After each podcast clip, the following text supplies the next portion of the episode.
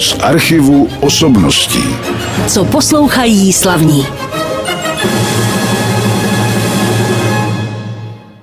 Vítám vás při poslechu dalšího pořadu z archivu osobností. My jsme v těch minulých dnech nejenom já do tohoto pořadu, ale i kolega Marek Schulz do pořadu Hudba v miléniu si zvali celou řadu hostů ze Symfonického orchestru hlavního města Prahy FOK, muzikantů, ať už to byli solisté či další lidé z tohoto tělesa. A já jsem rád, že dnes k nám do studia zavítal člověk nejpovolanější, ředitel Symfonického orchestru hlavního města Prahy FOK, pan Daniel Sobotka. Dobrý den. Dobrý den, zdravím vás přes okno ze sousedního studia. Vy jste často naším hostem, tedy v jiných pořadech, v pořadech, které informují o dění ve FOKu v těch dobách, kdy je jaksi stav bez koronaviru což teď se asi na to budeme muset na nějaký čas zvyknout. Ale nejprve připomeňme, jak dlouho vy jste už ve funkci ředitele FOKu. Tak to jsem nepočítal úplně, ale tak se předpokládalo, že budu jmenován na 6 let. Začal jsem devátý rok a snad letos se stane to, že Praha vypíše nějaké nové výběrové řízení. Já myslím, že to byl rok 2013, jestli se nepletu. Jo. Je to tak. Vy jste svým zaměřením jaksi původně ekonom a působil jste jako manažer ovšem v řadě dalších těles před Symfonickým orchestrem hlavního města Prahy FOK. Tak ekonom a kde se vzala ta vaše láska k té hudbě, které se říká klasická nebo tedy trošku nepřesně vážná? Já bych relativizoval toho ekonoma. Dobře. Ekonom se mi přešpendlil tak, že jsem studoval vysokou školu ekonomickou, ale vysoká škola ekonomická má jaksi ve svém portfoliu řadu oborů a specializací a já jsem měl tu možnost ocitnout se v první várce těch, kteří studovali mezinárodní vztahy a diplomacii, takže Aha. to je jistě zajímavý obor a od ekonomie jako takové, aby se dalo říct ekonom, poměrně, poměrně vzdálený a ten vztah ke kultuře, k umění, ten je dán asi rodinným pozadím, prostředím. Prostě můj otec byl divadelník, můj strýc vystudoval klasickou kytaru na jamu, moje teta pracovala v knižním vydavatelství, do toho se ještě prolínal pozitivní vztah k výtvarnému umění. No a právě proto já jsem zběhl zběhnul a šel jsem studovat mezinárodní vztahy. A na těch mezinárodních vztazích, když jsme končili a všichni odcházeli do diplomacie, to byl rok 1990, čtyři a samozřejmě, jak docházelo k porevoluční obměně, zrovna v této oblasti velmi masivní, tak byl hlad po nových lidech, tak jsem zase zběhnul a zůstal jsem u kultury, a protože si myslím, že kultura je naším velmi dobrým ministrem zahraničních věcí.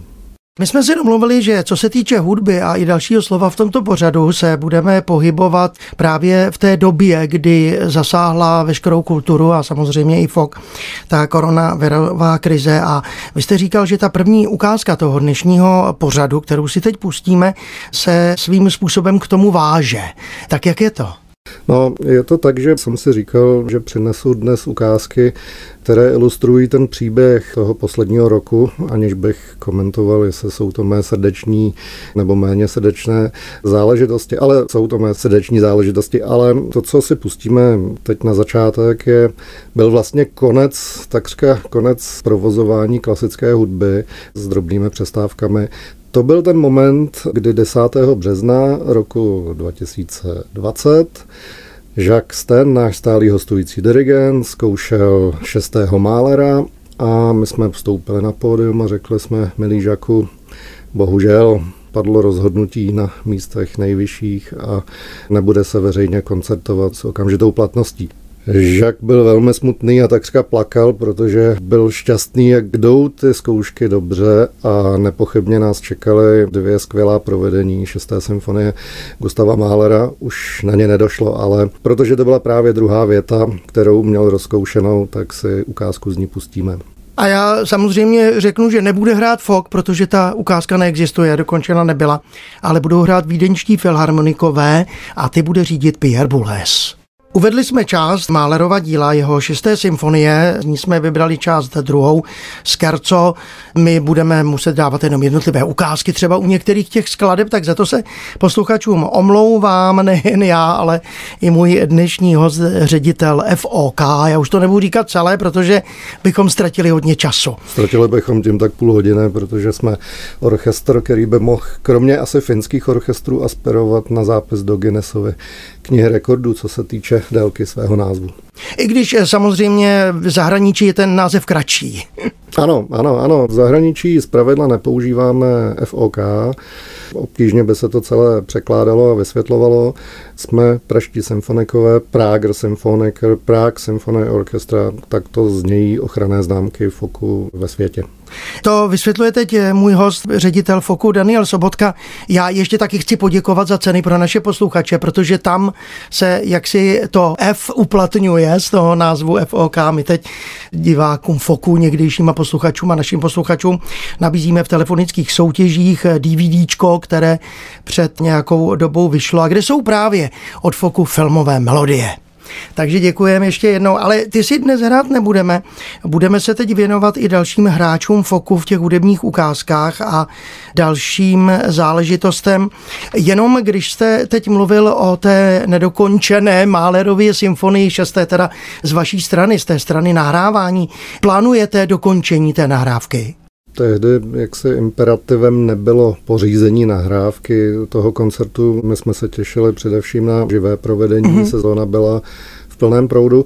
Ale pravda je, že když jsme tu nahrávku s kolegou Martinem Rudovským hledali v našem archivu a zjistili jsme, že ji nemáme, tak je to podnět k zamešlení. Zatímco jiné máme, některé i vícekrát v různých provedeních, tak tuhle ne, je to podnět. Tak doufejme, že k tomu někdy dojde a že i FOK bude mít na svém kontě právě tuto nahrávku. FOK má ale nahrávky jiné a když jsme teď už u toho začátku a hovořili jsme o tom, že se muselo přerušit zkoušení té šesté symfonie, tak to samozřejmě nebylo jediné. Pak se chviličku ještě taky chodilo na koncerty v rouškách. Já nevím, jestli jste tohle jako FOK taky zažili, že se mohlo. Já myslím, že ano. My jsme museli zrušit tak jako všichni, zrušily se koncerty, ale pak přešlo takové nadechnutí, a to bylo v podobě, tuším, že to byl květen, kdy se dalo uspořádat koncert a my jsme tehdy rychle povolali našeho tehdejšího ještě končícího šéf-dirigenta Pěta Inkinena. Na programu byla Dvořákova Novosvětská a Sibeliova Finlandie. Vlastně takový program, kterým on se rozloučil, byť to bylo rozloučení ušité velmi rychle. On přiletěl ze Švýcarska a teď věděl, že se do 48 hodin musí vrátit zpět, jinak by tam museli jít do karantény a tak dále. Tehdy tam panovala zrovna přísnější opatření než u nás. Takže přiletěl, proběhla zkouška, koncert a letěl zpět. Nicméně bylo to nadechnutí a bylo to vidět na všech. Bylo to vidět na něm, on si ten koncert velmi užil, bylo to vidět na publiku, bylo to vidět na orchestru. Asi znáte tu situaci, kdy orchestr nastupuje, jakýkoliv orchestr nastupuje na pódium a, a diváci zatleskají. A orchestr dál nastupuje, pak nastupuje sbor, zase lidi trošku zatleskají. V tomto případě to bylo bez sboru, nicméně orchestr nastupoval a lidé tleskali. Orchestr nastoupil celý, lidé stále tleskali. Orchestr si sedl, lidé tleskali.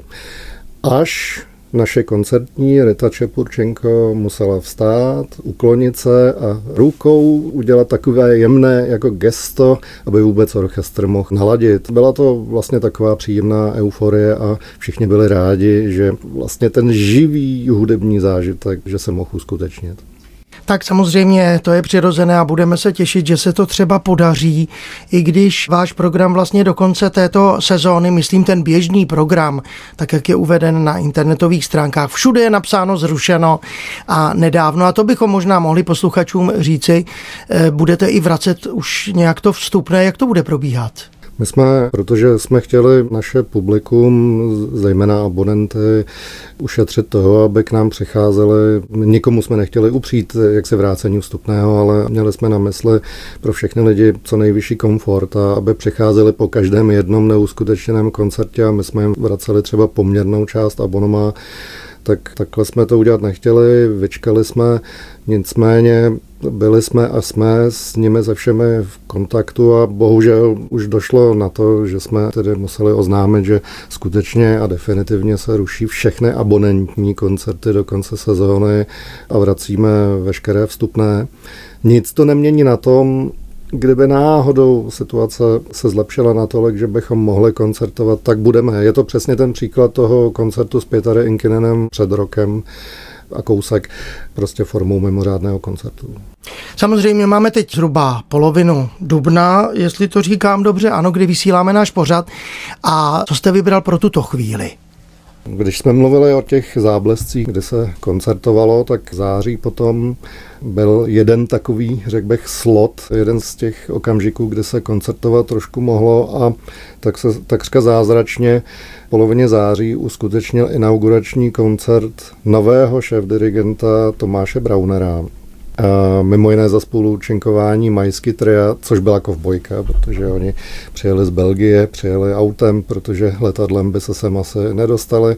Teď, protože jezdí Teslou a nebyli si jistí, kde by tady a jak nabili, tak, tak si brali auto z půjčovny, nevěděli, kam odjedou odtud a tak dále, nicméně přijeli.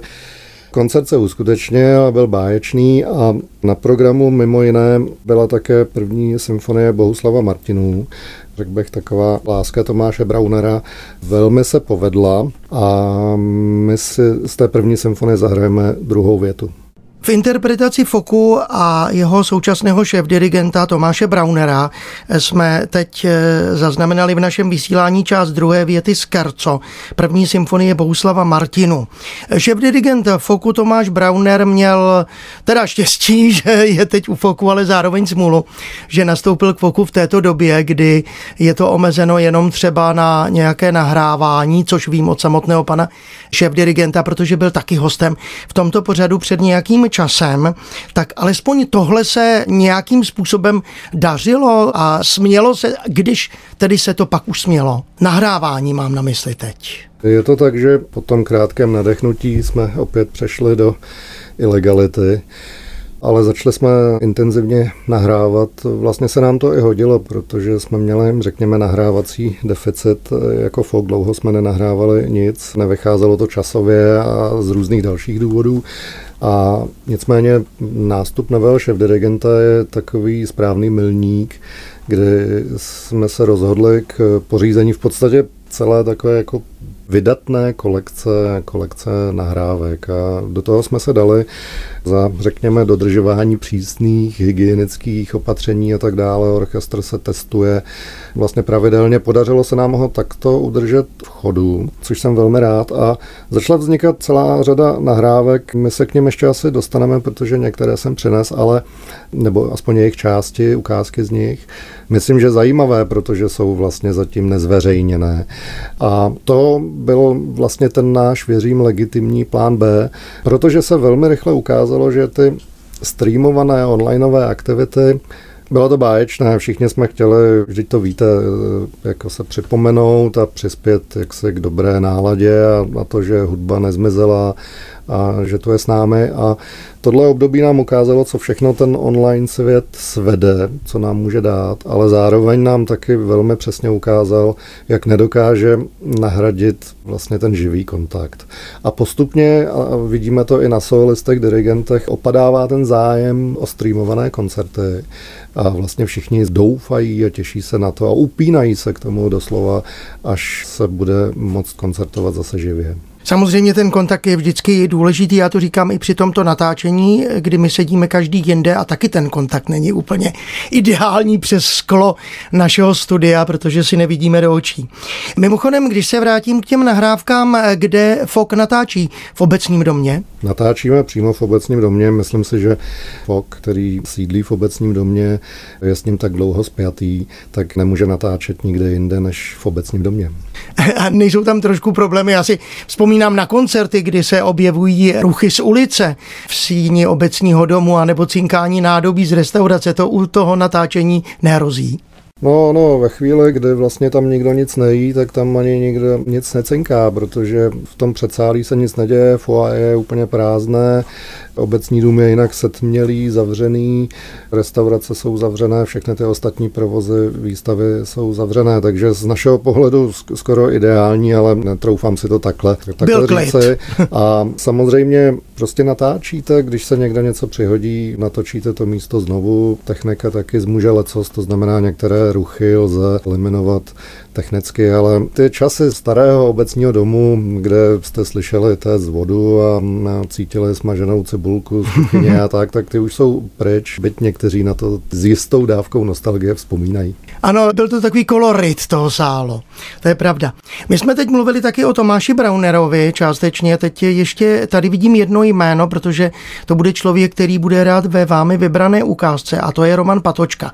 To je taky nová tvář Foku, tedy od sezóny 2020-2021, říkám-li to dobře tedy spolu s Ritou Čepurčenko. Je to další koncertní mistr a Roman teď něco zahraje, taky už byl tady ve studiu u nás jako novopečený koncertní mistr.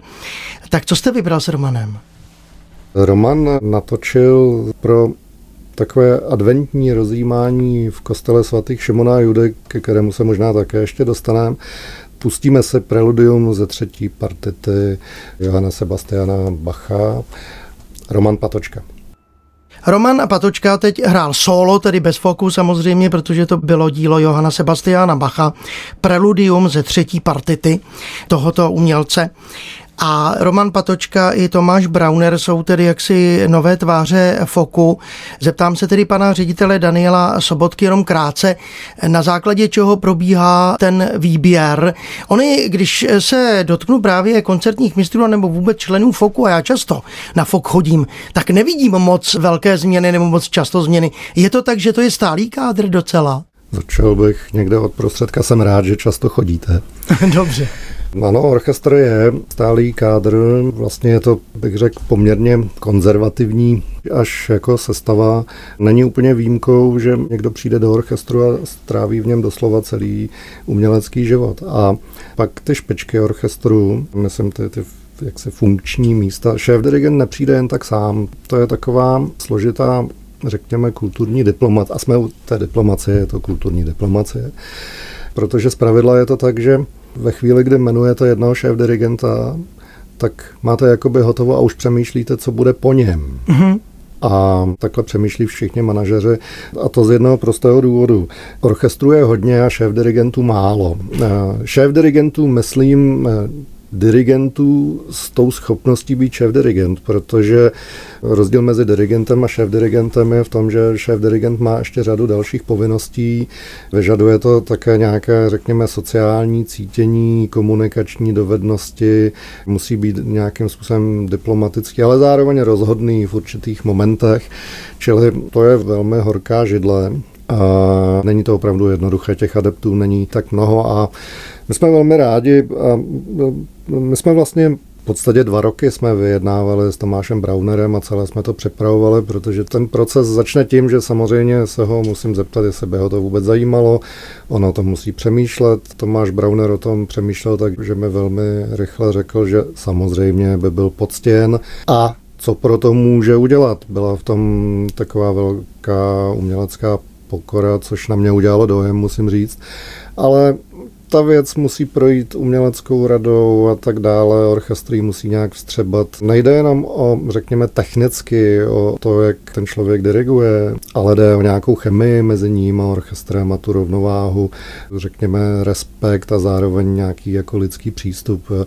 To je možná jaksi poměrně bulvární přirovnání, ale to je něco jako coach klidně u fotbalového mužstva. Vy prostě musíte ty lidi motivovat a umět z nich dostat to nejlepší a to se nedá nějakým placatým příkazem.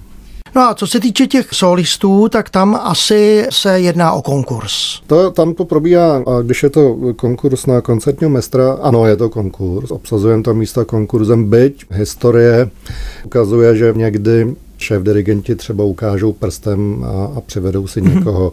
Ve chvíli, ale kde šéf dirigent teprve přichází, tak těžko může udělat tento tah. Chtěli jsme to místo obsadit konkurzem. Ale samozřejmě musíte se rozhlížet také, protože těch takových eh, lidí, to je podobně jako s tím šéf-dirigentem, je poměrně málo. Ale obsazuje se to místo konkurzem a ten konkurs na rozdíl od jiných konkurzů se liší především v tom, že konkurzní komisi tvoří celý orchestr. Mm-hmm.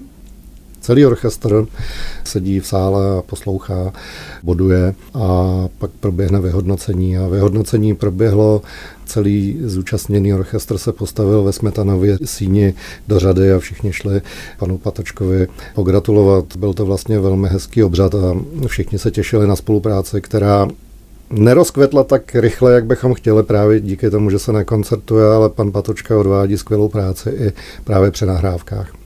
No a dodejme, že samozřejmě mu určitým rádcem bude i pan Jiří Hurník, který neodchází z foku jako takového, jenom opustil, pokud vím, to místo koncertního mistra. Věřím, že tím jsme ukázali, jak kultivovaně se dají ty věci řešit a že odchod neznamená selhání.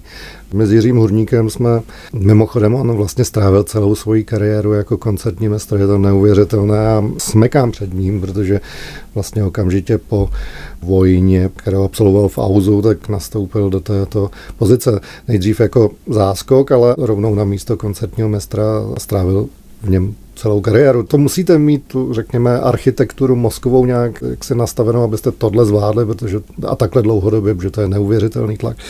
Jiří Urník sedí dál ve skupině prvních houslí a já jsem velmi rád, protože samozřejmě, když se někdejší koncertní mistr sedne do skupiny, tak ta skupina velmi jako spozorní a ta jeho zkušenost je prostě neocenitelná.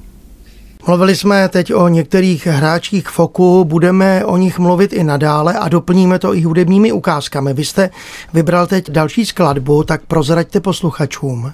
Když jsem předtím naťukl ten kostel svatých Šimona Judy, my jsme tam čile natáčeli během podzimu a pak během vánočního období zejména. A to proto, že kostel se stal v mezičase majetkem města a Fogg ho dostal do zprávy. To znamená, když tam přijde posluchač, tak uvidí pořád to samé. My jsme pořadateli těch koncertů, ale přece jenom hospodaříme s tím v vlastně jako se svým majetkem. Není to na základě nějaké nájemní smlouvy, to znamená, ty plánovací perspektivy se proměňují a nám to umožňuje začít přepravovat některé projekty, na kterých teď pracujeme. Ale tahle další ukázka, členem orchestru je Michal Novák. To je jeden z kontrabasistů, ale ne každý z posluchačů v sále ví, že tento kontrabasista je člověk zcela oddán barokní hudbě, člověk, který se zabývá stavbou, opravou varhán a který také komponuje.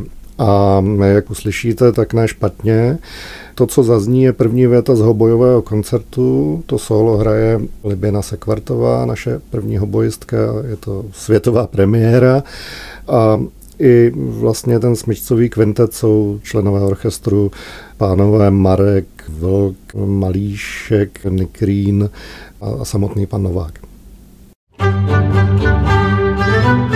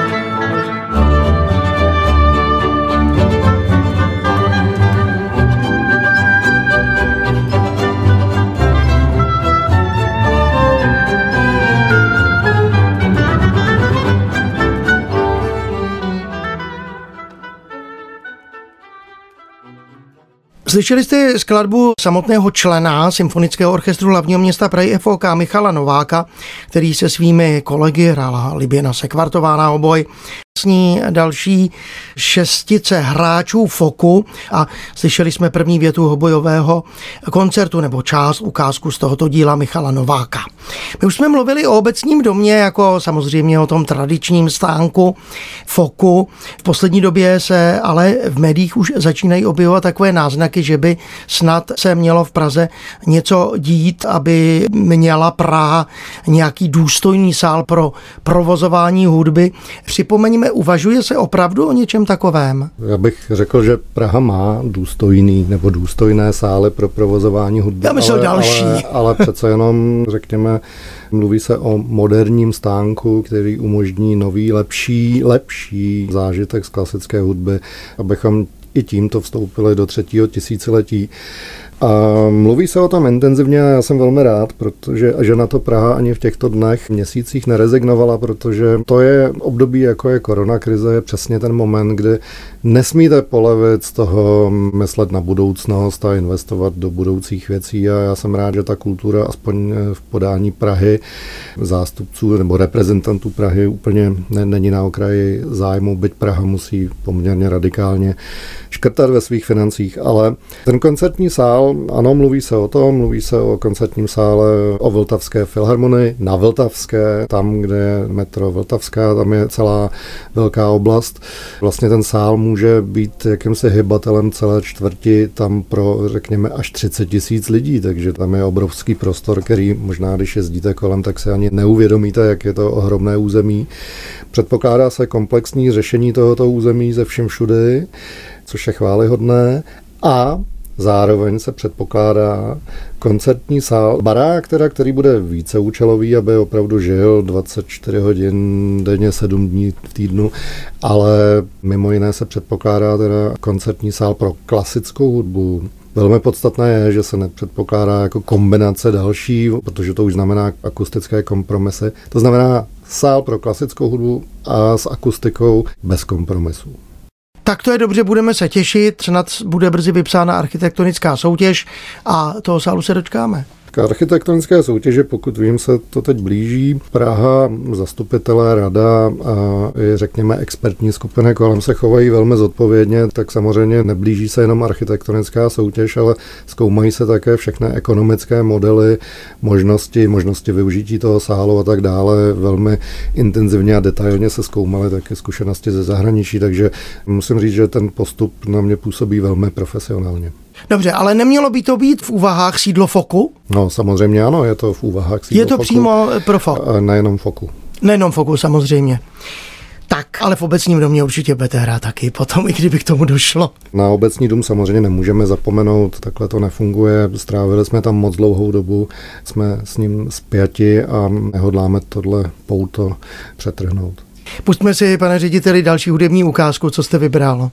Je to jedna z nahrávek, které jsme pořizovali v posledním období, a to znamená nahrávka, kterou posluchači rádia ještě znát nemohou.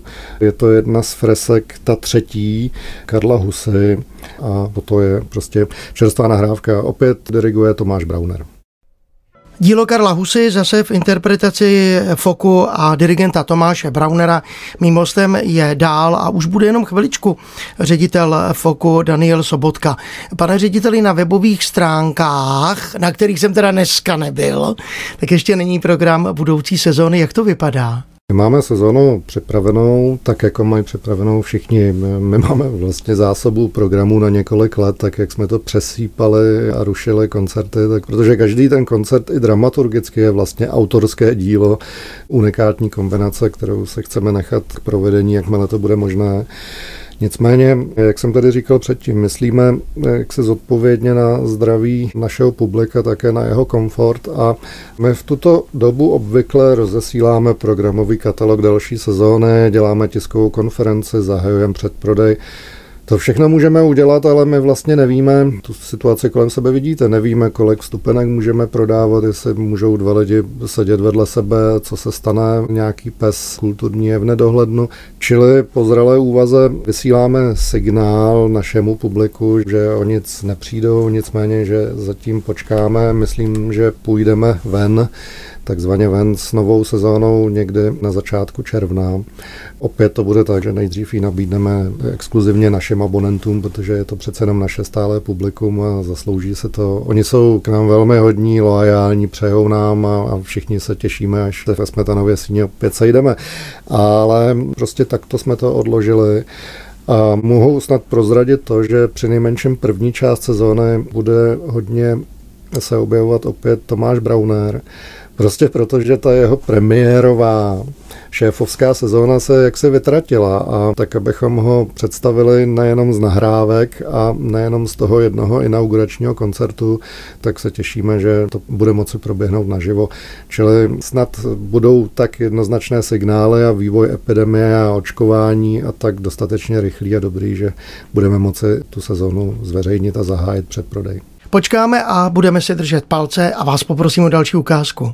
My v té sadě nahrávek jsme se také dali do Rachmaninovského kompletu s Lukášem Vondráčkem, což je skvělé, protože je to jeden z našich nejhvězdnějších, bych řekl, solistů v současné době. A je to ještě zajímavější o to, že on prakticky dosud nenahrával. Takže my se cítíme velmi poctěni, že s Lukášem Vondráčkem jsme se do toho mohli dát a bude to ukázka z druhé věty druhého klavírního koncertu Sergeje Rachmaninova. Čas druhé věty z druhého klavírního koncertu Sergeje Rachmaninova hráli Lukáš Vondráček a Tomáš Brauner řídil Symfonický orchestr hlavního města Prahy FOK. Mým hostem v tomto pořadu, protože teď už ten pořad pomalu končí, byl ředitel FOK pan Daniel Sobotka.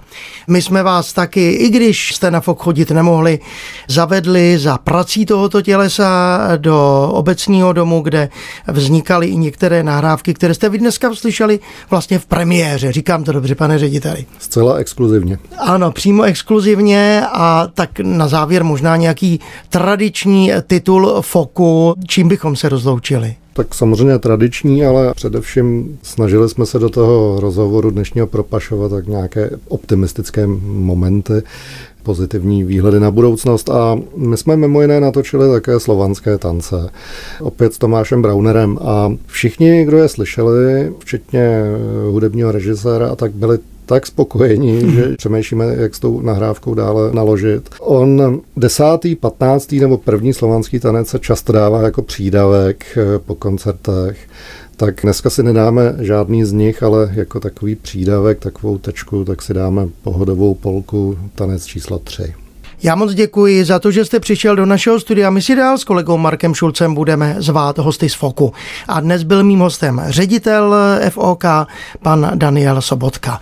Přeji vám, no co popřát, aby se brzy vrátili posluchači do koncertního sálu a aby si hráči FOKu zahráli. To nepřejte nám, to si přejme navzájem, ať se situace co nejdříve vrátí do normálu. Já vám děkuji za pozvání. Z archivu osobností.